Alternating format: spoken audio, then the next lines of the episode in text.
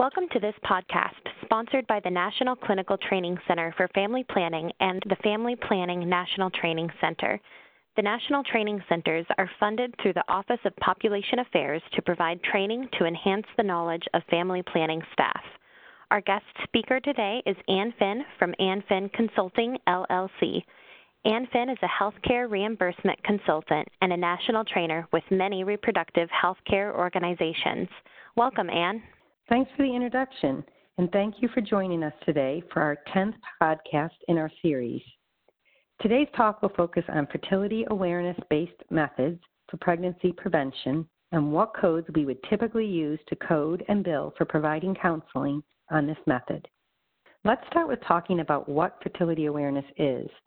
According to OPA, or the Office of Population Affairs, fertility awareness-based methods, which is also referred to as FABM, help women and couples become more familiar with the signs of ovulation and the pattern of the menstrual cycle to understand how to plan sexual activity and prevent or achieve pregnancy. A woman learns to recognize the specific signs of her fertile days, the days during each month that she is most likely to become pregnant, and either does not have sex during these days or uses a barrier birth control method like condoms.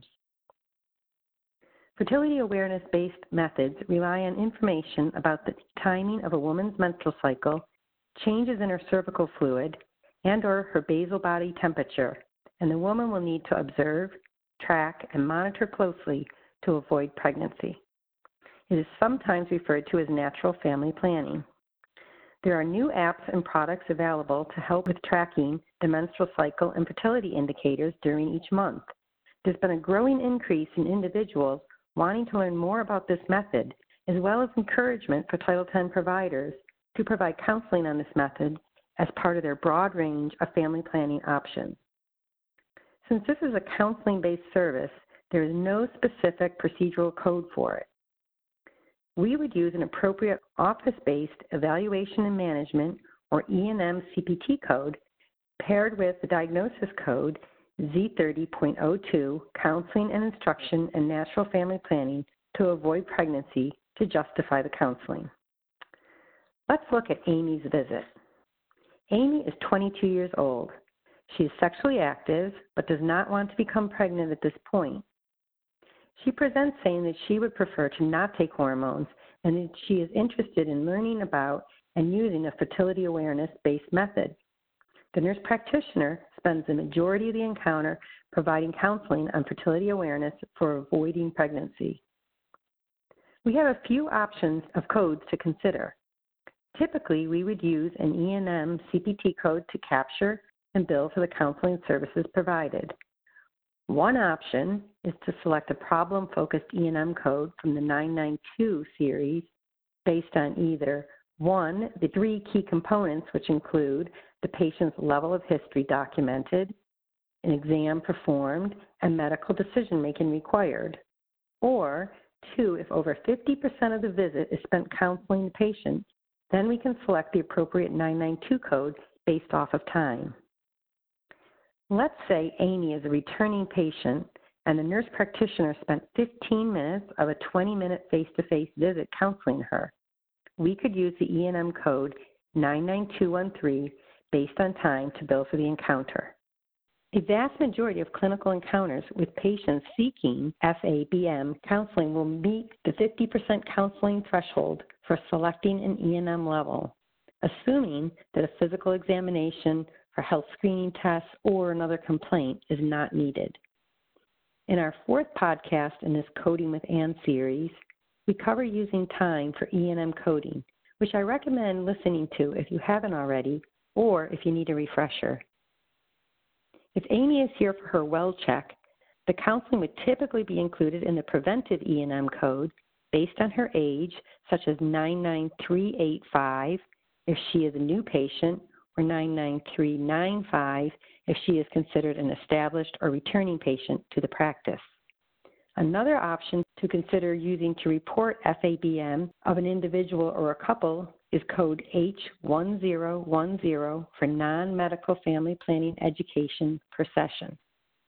Be careful though, not all third-party payers currently accept this code for billing, I recommend contacting the payer ahead of time to determine if this code is billable and what the reimbursement would be. Remember, if you code and bill H1010 to reflect the fertility awareness-based counseling, you would not also bill an E&M code for the same service. There are supplies that may be provided when counseling and starting a patient on this method, such as educational pamphlets, cycle beads, a basal thermometer, or condoms.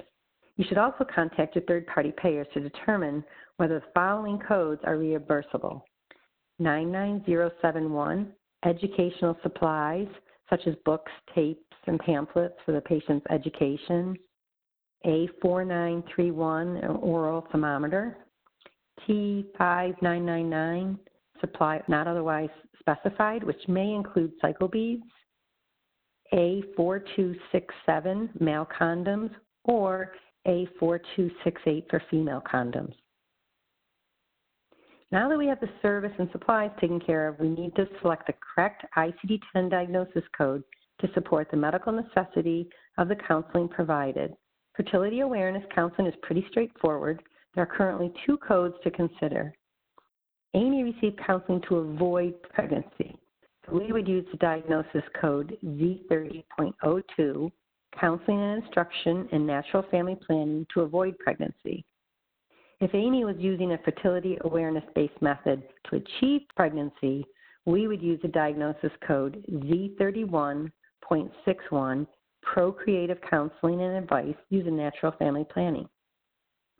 Remember, you may also need to capture additional diagnosis codes for other services provided during the encounter, such as STD testing and GYN exams, etc. Let's recap. FABM is often based on time to determine the proper E&M code, so it's important that providers accurately document and account for time. It's also critical to apply the proper ICD-10 diagnosis code, such as Z30.02, for billing and reimbursement purposes. Finally, I'd like to acknowledge National Family Planning and Reproductive Health Association, or NIFRA, and specifically Amanda Kimber, for sharing coding recommendations on FABM counseling. Thank you, Ann, for this information. For more training information and resources on coding in family planning settings, please visit the Family Planning National Training Center at fpntc.org and the National Clinical Training Center for Family Planning at ctcfp.org. Thank you.